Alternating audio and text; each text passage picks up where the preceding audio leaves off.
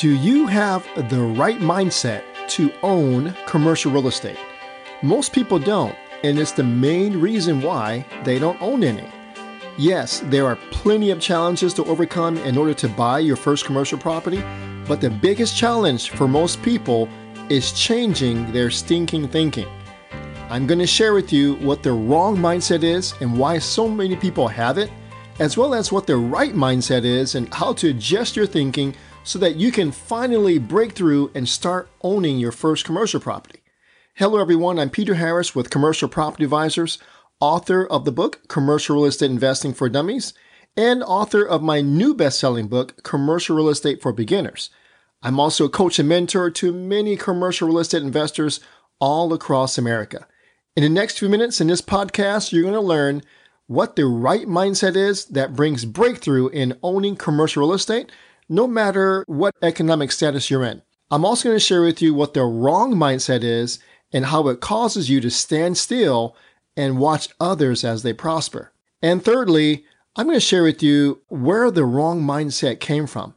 And then lastly, how to replace that wrong mindset with the right mindset and flourish.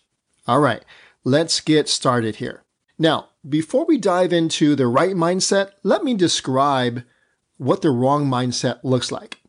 I call it the customer mindset. That's right, customer mindset.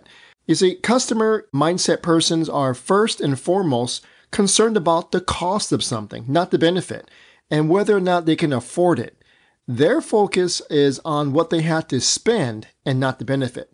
When they look at commercial prices, they get very intimidated because they know they can't, quote unquote, afford it. Sure, th- they may clearly understand that they don't have the cash in their bank account, they can apply for a loan, but those are usually small loans like credit cards, car loans, and student loans. That's tiny in comparison to commercial properties where the loan amounts start from 500,000 to millions of dollars. They assume that only the rich can buy commercial real estate, and that is so wrong. That's why those with the customer mindset do not own any commercial real estate. They count themselves out before even trying. They are also intimidated by what they perceive as what they can't afford or can't afford. They focus on cost rather than opportunity. They don't consider that you can buy and own a commercial estate or learn the multiple ways to finance their first deal. And as you know, there's tons of money out there waiting to go into good deals. So let me first share with you what does the customer mindset look like, practically speaking. Okay, so rather than investing in upgrades to increase rents and increasing NOI and therefore increasing their property value, a person with the customer mindset will be more concerned about the upfront costs. Uh, customer mindsets may either think they can't afford to pay for the improvements, or worse, they say it's too expensive, right? What they're leaving on the table is potentially millions and millions of dollars. So let me give you an example. Uh, let's say here in, in this city, we have a 24 unit where we can raise the rents, you know, $250 per unit by spending $10,000 per unit in upgrades. Let me do the math for you. So if I'm spending $10,000, right, times 24, I'm spending $240,000 because what I want to do is after spending that money on a unit, I want to increase the rents by $250. Let me share with you what the benefit is. So not only will the cash flow go up um, after the upgrades, so the cash flow can go up $250 per month times 24 units. It can go up, you know, 6,000 more dollars. So I'm spending $240,000 to get $6,000 more per month or, you know, $72,000 a year, right? Is that worth it? Yes, it's worth it. Okay, so the cash flow is the first benefit. The second benefit is this. If I'm going to increase the income per year by $72,000, remember the formula property value equals NOI divided by the cap rate, right? So if I do the new NOI increase of 72,000 and I divide it by a 5 cap, that's 1.44 million dollars, right? So I spent $240,000, but I created $1.4 million in value. Is that worth it? Yes. To the person with the customer mindset? No. But the person with the right mindset? Yes. Here's a second situation. A person buys a low cost investment because they can afford it. but it has very little chance of a return on investment and turns out to be a lousy investment. So in the world of commercial investment, nothing has a low or high price and nothing is cheap or expensive. Instead, every investment has either a high or low return on investment. For example, buying a cheap property in a bad neighborhood, that's, that's a great example. In that case, being cheap will become very expensive because your money will be trapped in that property, in that property, maybe forever, right? Because you bought it in a bad neighborhood. Bad neighborhoods don't go anywhere. Here's um, a third way of looking at a customer mindset. Let's say a person had previous failures and it has you in a rut, right? Uh, a few years ago, perhaps in a recession, many of you were wiped out financially. You lost money, you lost properties, you were financially damaged. And then because of that, you decided that real estate investing is not for you and you will never recover. You gave up on the dream. That is a customer mindset. In a few minutes, I'm going to share with you how to make a comeback from that belief system. Okay. So here's a question. Do you have a customer mindset? Do you? All right. So if you do, we're going to work on it. We're going to work on it. Next thing I want to share with you is where does the customer mindset come from and why is it so prevalent? Well, first of all, the customer mindset comes from your parents and your upbringing. For the majority of people, that mindset is what they were taught growing up from their parents. And it's been ingrained in your minds since birth. The second source of the customer mindset is society. Our society bombards people with the customer mindset hundreds of times per day. Billions of dollars in advertising goes into attempting into attempting to mold and shape the your, your mind and the ones paying the, those ad bills are trying to train people to think the way they do right? So their companies can prosper. Instead, they want people to focus on to be customer lemmings, right? Working hard to earn enough money to spend it on all the things they advertise. That's the customer mindset. The third source of a customer mindset is the path of least resistance. Thinking is hard work, and that's why so few people do it. The path of least resistance is to simply go along with your upbringing and societal customer mindset um, um, brainwashing. It takes a lot of work to think differently from the crowd. So having the customer mindset while trying to be a commercial real estate investor is like oil and water. They just don't go together. Therefore, customer minded people are probably better off not owning commercial real estate until they have changed their thinking. Otherwise, they will most likely fail even if they manage to buy even one commercial property. Let's shift uh, focus a bit. What is the right mindset? I call the right mindset the kind of mindset that will allow you to own commercial real estate, that will cause you breakthrough in owning commercial real estate. It's called the entrepreneur mindset. The entrepreneur mindset.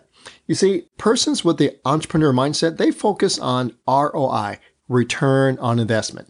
They ask questions like, uh, how can I acquire this property?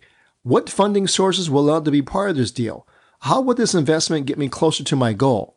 Right? Entrepreneur mindset persons do recognize that there is a cost, but they make their decisions based on returns and then figure out how a deal can be put together as opposed to how it can't be done. You see the difference there? And also, the entrepreneur mindset knows that there is plenty of OPM, other people's money out there that is just begging to be invested in solid commercial real estate deals. Okay. Take it from me, a coach. In fact, there are arguably more money sources for commercial real estate than there are investments on this planet today. Okay. My opinion of what I'm seeing out there today. All right. Secondly, the entrepreneur mindset is continually focused on what I call their wealth ratio. Your wealth ratio is a really important number, right? So the wealth ratio equals your passive income stream divided by your rat race exit number. Basically, it's your passive income stream divided by your living expenses, right?